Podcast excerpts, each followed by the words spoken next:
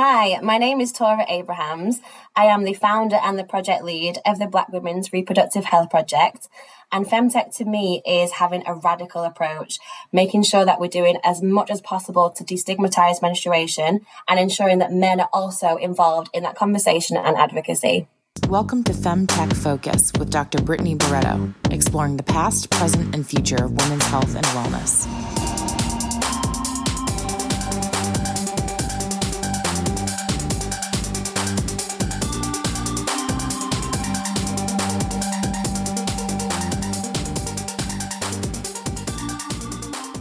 Welcome to the Femtech Focus podcast, brought to you by Fem Health Insights, the leaders in women's health market research and consulting. In this show, we have meaningful and provocative conversations with Fem health experts. These academics, doctors, and innovators tell us about the past, present, and future of women's health and wellness. Don't forget, our virtual one day Revitalize Summit is coming up Wednesday, June 28th. Get your ticket at Femtech Focus or femhealthinsights.com and use promo code podcast for 50% off your ticket. That makes it only $15, y'all. I want to see you there. We have a powerhouse lineup of speakers that are looking to actively engage with the femtech community, including the head of data science from Johnson & Johnson, VP of partnerships at Myovant, and director of women's health investments from the Gates Foundation. Needless to say, you're not going to want to miss it. Get your ticket today, and I'll see you then.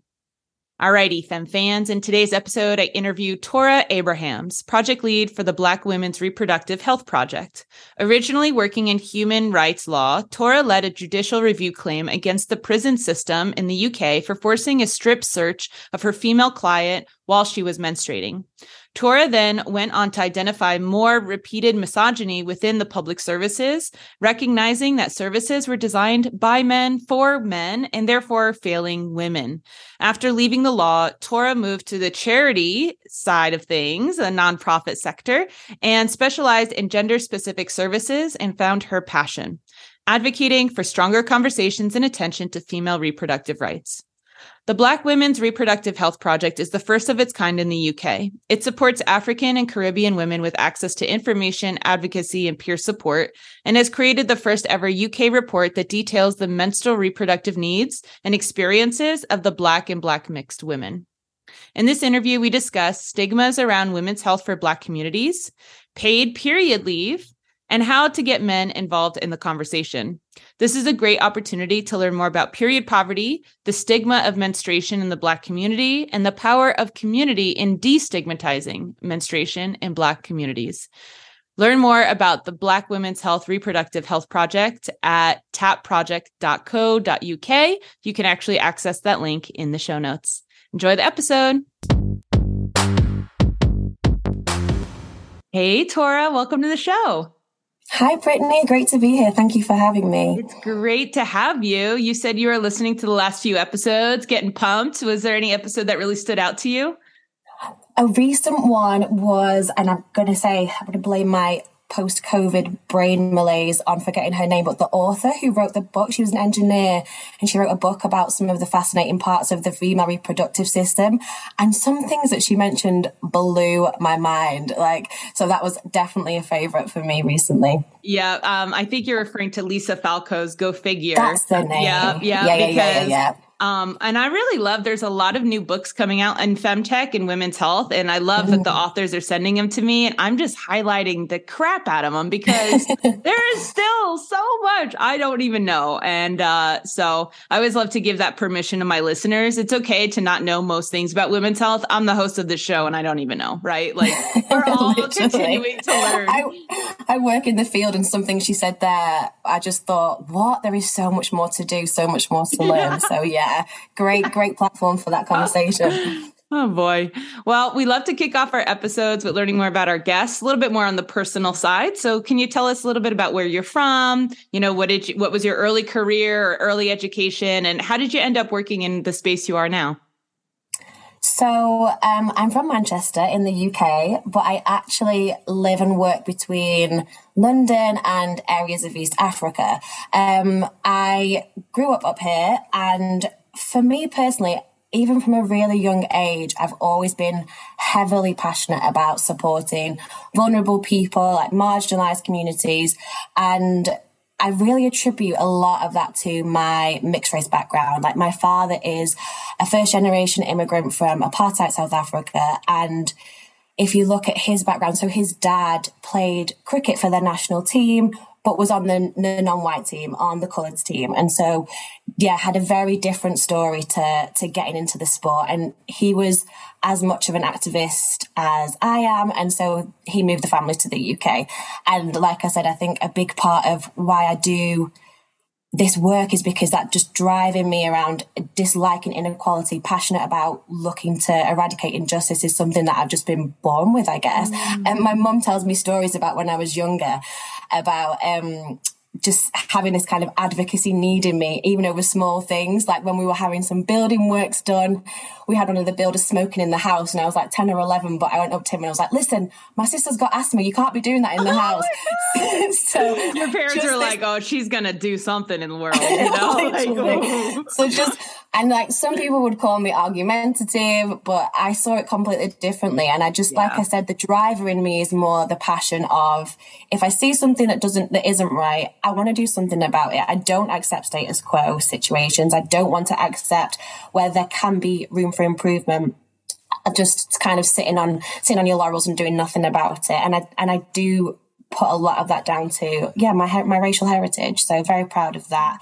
Um and that being said it led me into like the most obvious world of advocacy which was the law. So i initially qualified in representing men and women in an area called prison law in the UK. So ultimately, that meant um, representing men and women in prison law settings, post conviction, and helping them with access to services and access to justice um, that had to do with their sentence progression and um, sort of their release into the community rehabilitation issues, a lot of mental health support, and so on. But a big turning point for me was a case, uh, a claim against prison service. Here we call them judicial reviews, where an individual can take a body of the state to court and say, what you did was unlawful. I need you to remedy it. And in this case, it was for a female client who unfortunately had a really, really low IQ, had learning difficulties, and uh, found herself making good progress. But then she was stumped when she got to an open prison, had made it into the community for like a day release, doing some volunteer work. And on her return, she was. Um, she was stopped by a male prison officer and he demanded a strip search of her, but she had a period. So she refused and she was a very naturally anxious person.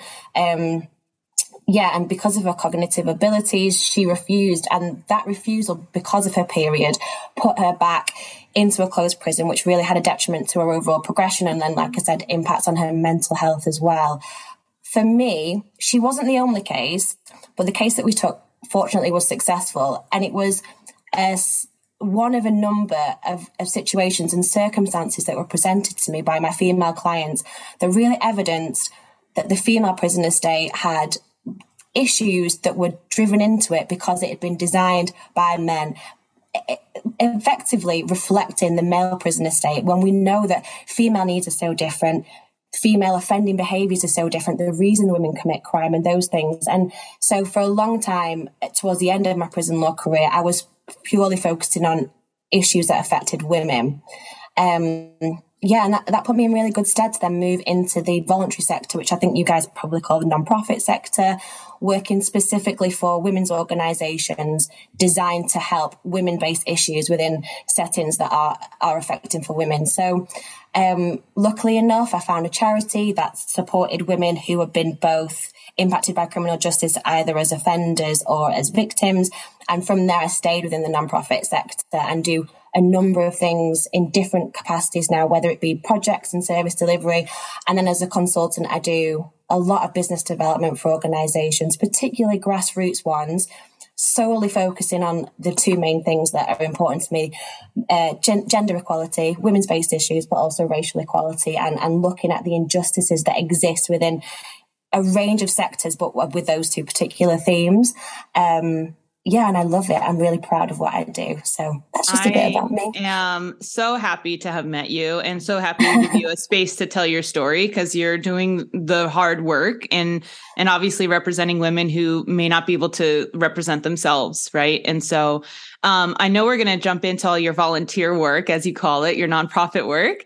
Uh, but before we do, I just have to ask you, like, if you had a magic wand to change like two to three things in the prison system for women, what would those those top requests be? That is such a good question. Um, a big thing we're facing at the moment in the women's prison estate is the issues that affect children when mothers go into care. Um, so I would look at magically wanding, for want of a better phrase, those the, the, the system needs to be changed so that children impacted by uh, parents who go into uh, criminal justice settings are better supported and there's a better understanding and, and healthier conversations about what that looks like. I really think that there's still significant stigmas around if there's any kind of offending behavior within a family, how people are therefore treated. Um, and the second thing would be, oh, it's gone out of my head.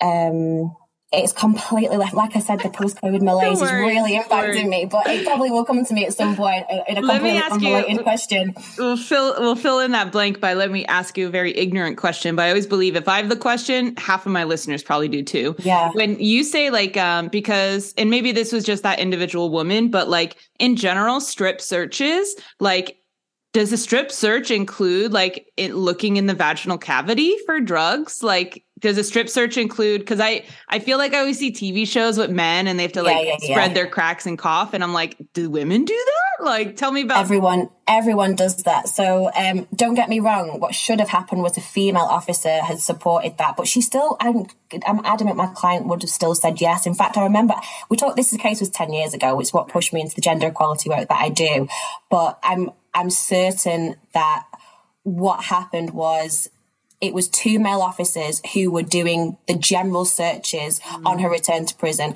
What should then happen, um, and it should be routine, but it's it never is because the prison service is also underfunded, and so prison officers are like, if I can be bothered, I'll do all the ten women who've returned, but in fact, I'll just do these two. And my client was a very difficult client because of all the issues she had, and so again, living within that stereotype, she you know she she was frustrating for the officers so all of the prisoners, I, I, assume, should have been sat on a, a, what we call a BOSS chair, body orifice searching scanning machine, and also have done possibly what you just said. Um, but that didn't happen. It was just, yeah, as she walked in, you will be doing this. And she was like, no, I've got my period. I'm not doing it. No one's going near me. Like, not a chance at all. Yeah. Yeah. Yeah. So a horrible wow. situation. Yeah. And I can't remember the second thing that I was going to magic for the prison estate for women but I, I'm sure it'll come to me. I'm sorry, Brittany. no worries, no worries. I think if not, uh, 98% of our listeners have had COVID, and we all know what about the brain farts that COVID absolutely comes with. So let's jump into your current day work. Tell us about what is the Black Women's Reproductive Health Project, and what does being project lead entail? So, the Black Women's Reproductive Health Project was started under one of the organisations I volunteered for initially um, when I went into the women's voluntary sector. And their main, um, like the mission and aims behind their work are to do with um, addressing period poverty. And in the UK and across the, um, the activism space within Europe and the UK, what that looks like is um, three things, three main things the failure to be able to afford or access period products, the lack of education and, and, full understanding of what periods are, and then the third thing being the stigmas and the shame associated with with periods. And we're rewinding the clock for the last three years, talking about COVID again. It all sparked up us creating this sort of secondary project under the, the charity's main service provision because of the reignition in the Black Lives Matter movement. Like we were all I mean, there's so few words that can really adequately justify how we all felt when we saw the footage of George Floyd's murder and then what happened as a consequence and the commitment. Like, I want to say the substantial and meaningful and tangible commitment made by organizations to actually do something about systemic racism, particularly in the spaces that they practiced. So I was fortunate enough to be the only woman of African heritage on the board of this charity. And so I was like, I'm going to lead this because I'm, I'm passionate about it. Um, And the idea was, well, actually, if I take a step back, we knew that there was poor maternal health outcomes for black women when it came to pregnancies and labour. A lot of that data was coming out of the states only. There hadn't been that much in the UK just at this point. Um, and our expertise was in periods. We educated about periods. We talked about menstrual health and reproductive conditions like endometriosis and so on. So if we recognize that Black women are really impacted because of structural racism and then the individual biases that exist within healthcare professionals, there has to also be something at play with periods because you don't get pregnancy without periods, right? So, so that's what we we pushed for. Um, and the aims of the project initially were to create this research because there hadn't been any. There had been no um, pieces of data of any qualitative or quantitative looking at the experiences of black women and black british mixed women in healthcare settings where they were discussing periods and, and, and what kind of help they needed um, so that was the first step and throughout the pandemic and up until 2022 we gathered data from a small portion of women, just um, under 200, who gave us some feedback about what their experience of trying to have their menstrual health um, support that, that, that they needed around reproductive health conditions looked at and therefore what this meant for the tangible outcomes we wanted to create in addressing the systemic racism holistically. So the second and third parts of the project were to provide that direct support to beneficiaries, predominantly in the form of a resource, so some kind of app or information guide that was accessible. So not every woman has a smartphone. A lot of women don't have English as a first language here as well. So creating something around that. And that's the stage that we're on now. But also something that came through the focus groups was we need the emotional support to feel empowered to advocate for ourselves, to know what's normal, what's not normal. And again, that really came through from the report and the, and the focus groups too. So we, we now have peer support groups online and in the community that provide that support. And the last thing we do is, or what we will be doing is liaising with healthcare professionals and stakeholders in the, the gynecological, gynecological space, sorry, um, and advising them of what we found, basically, advising them that so many of our beneficiary group. I mean, one of the statistics that came out of the report was that 92% of the women we spoke to had faced some kind of barrier in trying to have their menstrual health conditions looked at. And 75% of those said that there was no positive outcome for them on going to their GP, kind of at the first line of healthcare inquiry as to, as to what that meant for their periods. So, um, this is the information that healthcare providers and stakeholders need to be aware of. We know that in the UK, the four times more black women suffer fatal consequences around maternal health and pregnancy and labour. So do something about the stages before that point. Mm-hmm. This is what you're being told when women are coming to see you around the conditions that they, they have related to their period. So, um, yeah, that's the, the project in, in full and being the project lead is, is basically managing things. So with those three core parts of what we want to achieve, it is making sure that we have representation across the board. So I've had some amazing interviews with some ambassadors that are joining the team recently because proudly mixed African woman, but simultaneously I don't um, represent all of the women that this project looks to support. So, and I completely recognize that. Um, so we have that necessary diversity within within the team now. Um, I, as part of my job, my main job as a consultant, I do business development. So that's what I've supported with the development of the project as well. And just wanting to do more in terms of wider advocacy. I think a big part that I was proud of with the work we did for Freedom for Girls, specifically related to period poverty, was the development of um, schemes that were then implemented at a, a, national government level, including free period products in schools. And, you know, the type of advocacy that we're putting with the project, we want to see that systemic impact at such a much bigger national level as well, so that the tangible change, change isn't just kind of grassroots small project. We want to make women feel better. It is like, let's do something about this. So, that is that that is the that is the aim and we're on the way there as well mm, i have so many questions just based on the, that answer uh, the first one is um, you said that you you know you consult people and i always find that very interesting who who for business development purposes is hiring a consultant to learn about period poverty in the uk like what kind of person is that or what kind of you know, why would they care? Why would they put money into this? How is that helping their business? Really good question. Um, when I was specifically with um, Freedom for Girls in the operational space, there was a project designed by one of our sister charities, who are the biggest period poverty charity in the country. They're called Bloody Good Period, and they run the same ethos as we do. And they created a scheme called Bloody Good Employers. And there's actually been a lot of similar schemes within the UK that, I, that predominantly the ones that I'm aware of that are related to menstrual and reproductive health conditions and guides for employers to look at what is going on with these conditions and how they affect women on a day to day basis. So there's an endometriosis society guide for employers. There's a menopause guide for employers. We've also just had the, um, menstrual leave um, granted in Spain.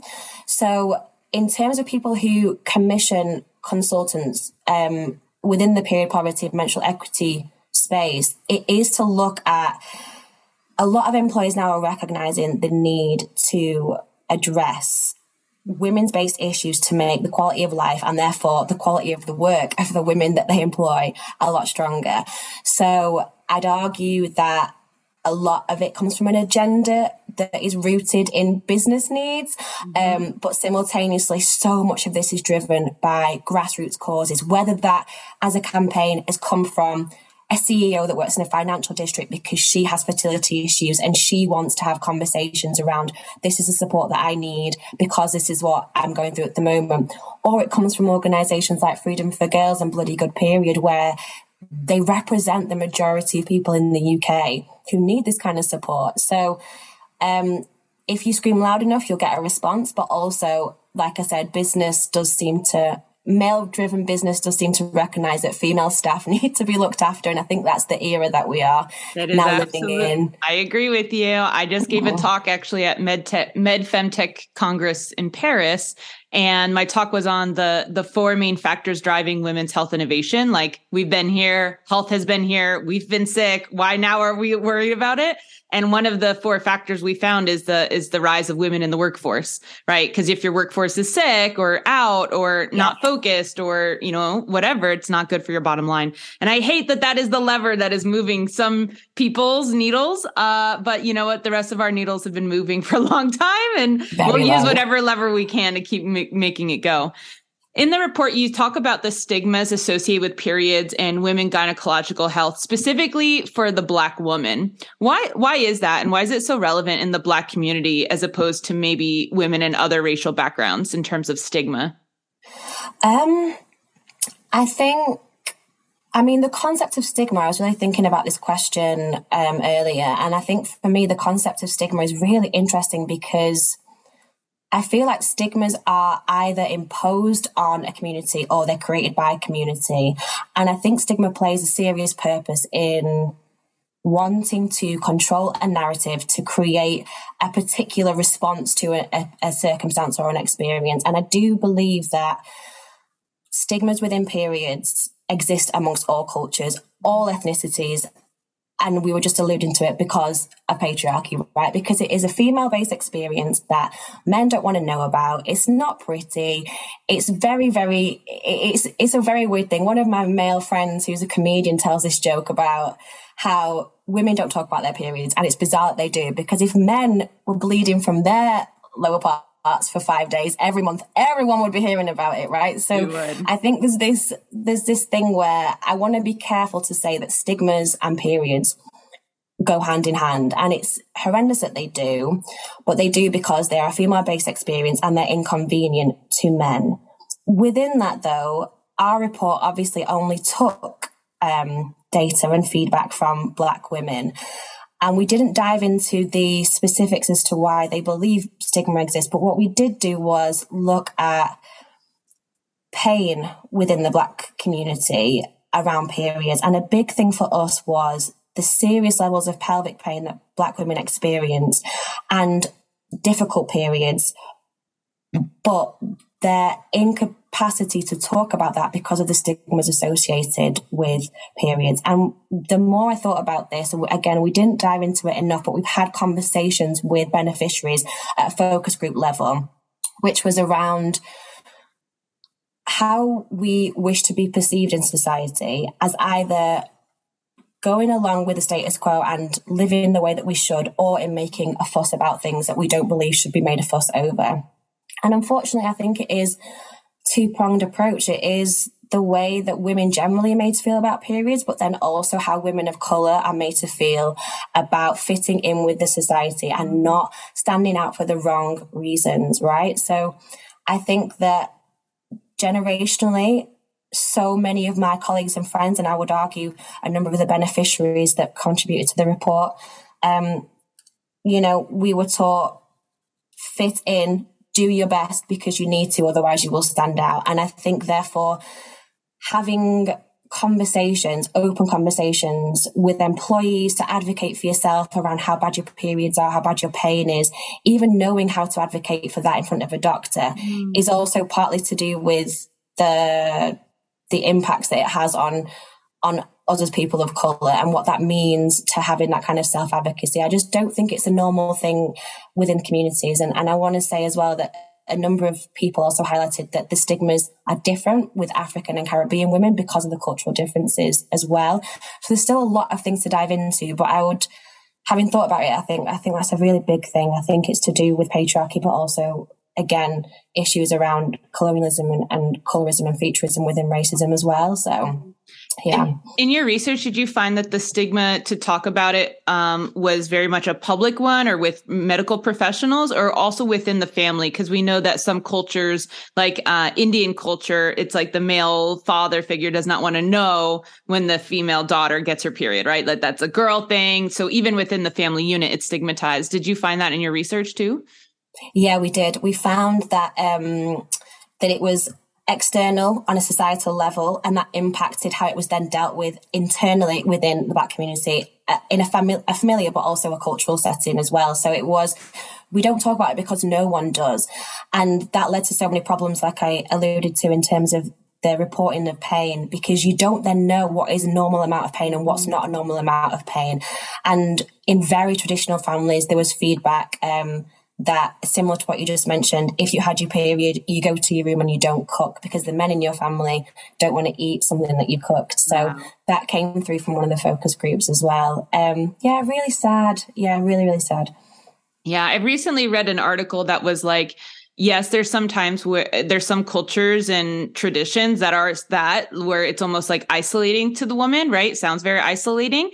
And uh, the article actually expanded my mind a little bit in terms of like, and, and I'm not saying this is this or not, but like they they said, what if there was actually cultures that did remove women from the community and we immediately judged them for that? But what if we actually investigated it and saw that it was because they saw that as a very like wise and beautiful time for that female, like going through that menstrual cycle. And it's almost like a rest or like an honoring of it. Um, and so I wonder if there's a way to, because I don't think the answer to this is like, we need to tell these families that's wrong and women need to keep cooking dinner, like whether they're bleeding or not, right? But how can we actually like, um, potentially suggest or transform our understanding in terms of like that's okay you can keep doing that but can we change the energy around it right? Like where it's not that she's not cooking dinner because you don't want some kind of contamination but instead like she shouldn't be cooking dinner because she's getting downloads from you know mother moon like she has some internal wisdom happening. I don't know like that was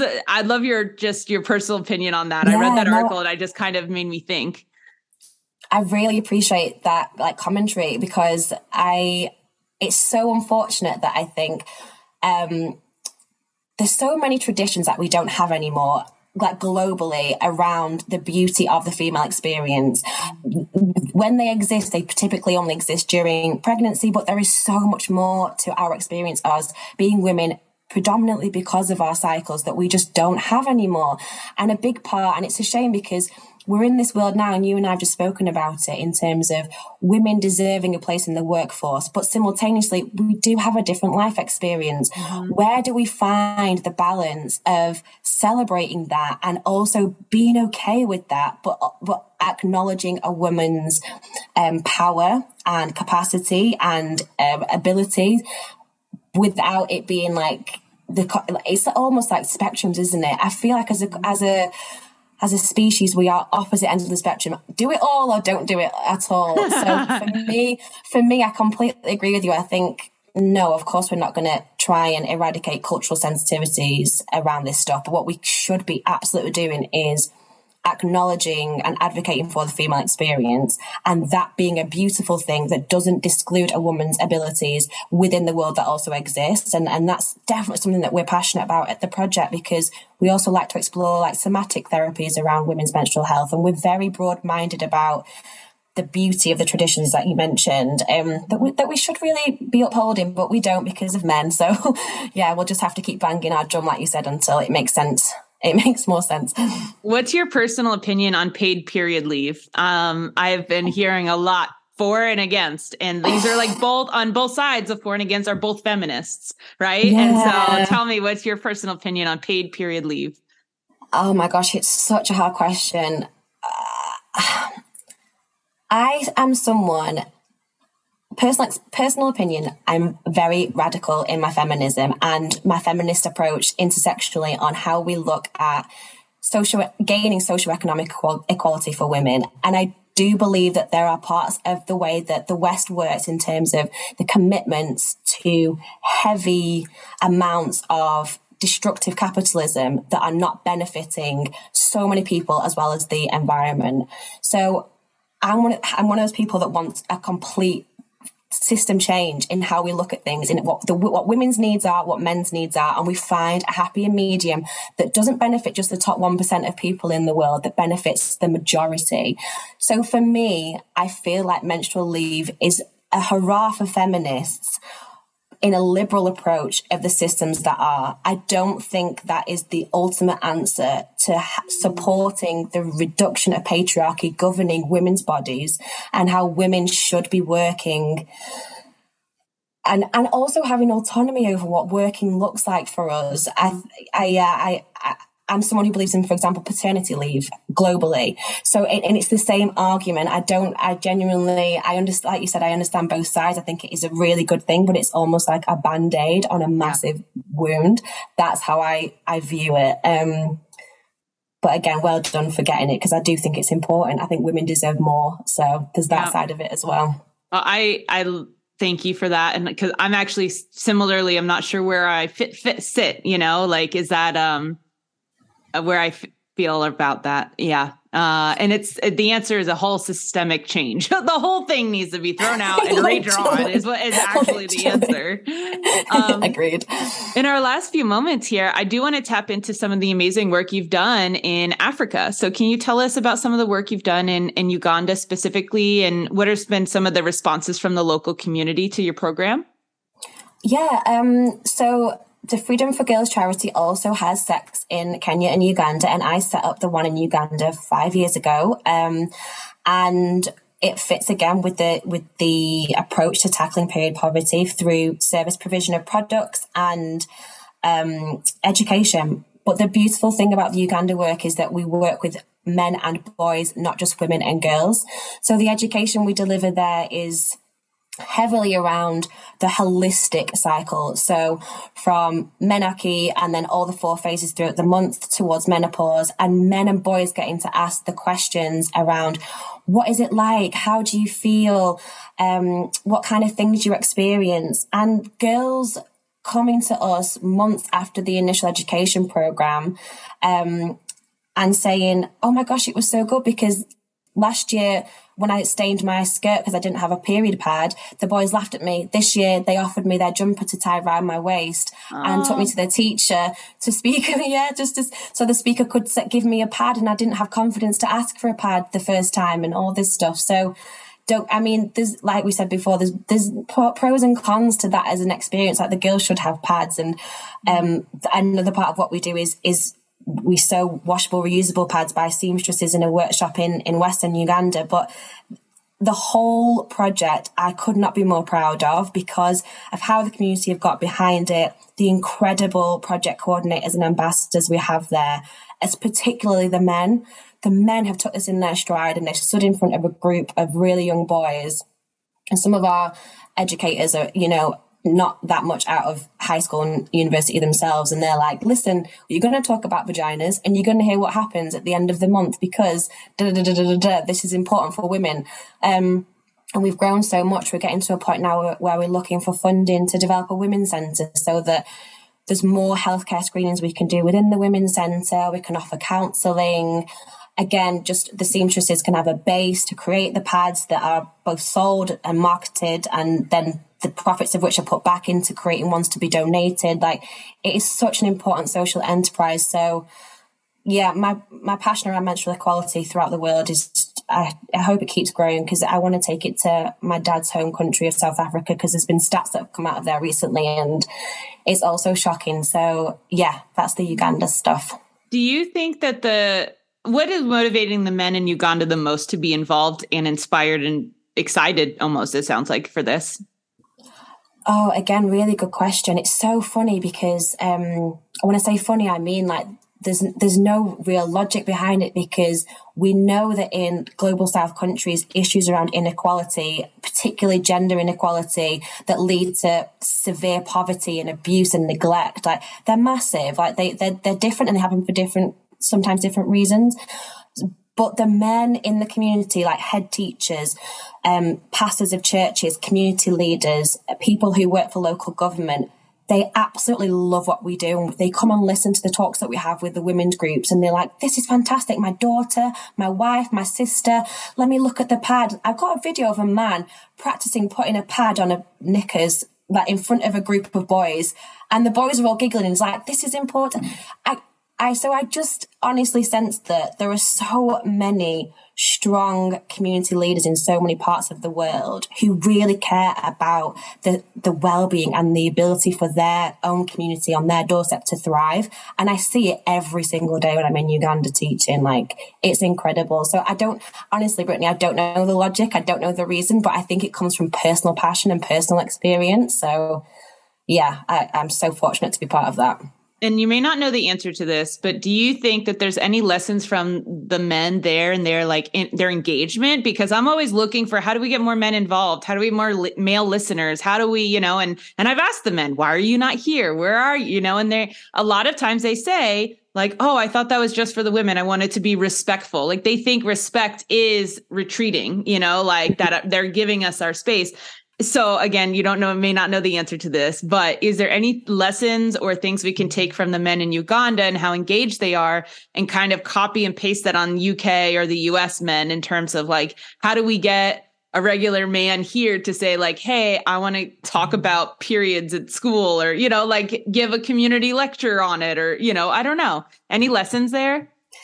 Um, I, like you said, I don't fully, I know, except that I can say on a cultural level, one of the most positive things about African communities is the openness. Mm. When it comes to positivity, at least, when it comes to proactivity and positivity, where there is tangible benefits and you see the health and the happiness of people around you, that is where our communities thrive. Like the black community here does the same thing. When you see positive, like I said, just the positiveness that creates health and happiness so everyone wants to be a part of it. Like we are mm. really community focused culture. And I guess that it's exactly the same in East Africa. The openness is they say the word free. I'm such a free person. I'm free. I'm, I think this and, and I think that's part of it. They, it, it's what creates internal happiness is also from being able to see collective, um, mm collective happiness. So I think that's a part of it. But honestly, again, I couldn't give you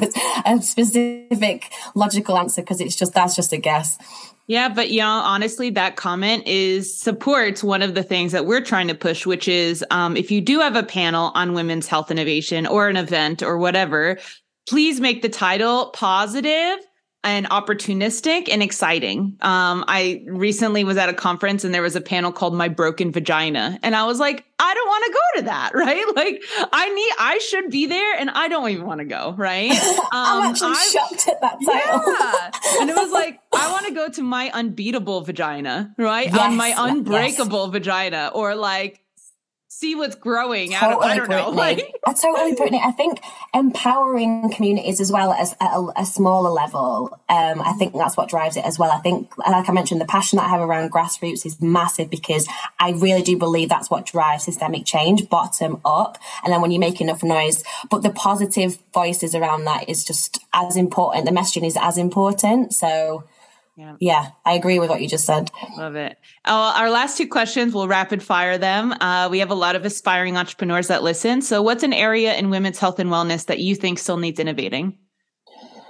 I thought about this and I thought long and hard. And the way I'm going to answer it is twisting it a little bit because I actually think there is so much to do. But I think that the best way to be proactive and see something meaningful in this space is find your niche that you are passionate about and based on your experience because you're not going to be able to do something that covers everything for women's health. I genuinely believe that do something that you have experience on that you know that you want to change and then you can see the difference from that. Uh, doing something too broad doesn't work, but if you focus small, like you're going to impact that group in a very particular, specific, substantial way. So that would be my answer. I love it. And what do you think the femtech industry as a whole needs the most right now in order to be successful? Um, I think I think to do I think we need to have more of an accessibility conversation around how we're approaching this work. And what I mean by that is ensuring that stuff that's created is accessible and inclusive and it's not just being rolled out on platforms and within programs that a certain particular group of women have access to. I think that we are responsible to represent women globally. And that means being able to create stuff and go into spaces what in the voluntary sector we call them in the UK is like hidden communities that, that, that, aren't visible to us. Make sure that you are you know that you're representing them as well because then you can justify like what you're trying to do to be holistically successful, not just I know it kind of conflicts with my other answer, but I think as an industry there is capacity there. So um, that's what I would argue for the success is to be broadly accessible. Mm, Tora, thank you so much for all the amazing work you do. Thank you for being on the show today and uh, standing up for women worldwide. Thank you so much for having me, Brittany. It's been an absolute pleasure. And I tell you, I'll email you once I remember that second magic magic wish with the female prisoner state, but we'll blame COVID for now. we'll blame COVID for now. And uh, and I mean, I think we tapped on it mid episode. The whole system needs to be changed, right? Completely. So yeah, definitely. Thank, Thank you, you, Tora. Thank you for listening to my interview with Tora Abrahams, project lead for Black Women's Reproductive Health Project. Learn more about their project at tapproject.co.uk backslash Black Women Reproductive Health. The URL is in the show notes. Okay, Fem fans, it's time to get engaged. If you love the show, then you'll definitely enjoy reading our weekly newsletter. Subscribe at femhealthinsights.com. While there, you can also join our virtual community, which has over 1,000 femtech founders, investors, and advisors you can get insights and feedback from. We have an active events calendar, jobs board, and much more. Please give our social channels for Femtech Focus and Fem Health Insights a follow. The links are in the show notes. And don't forget, sharing is caring. Send this show to a friend or colleague and keep innovating because improving women's health and wellness improves everyone's health and wellness.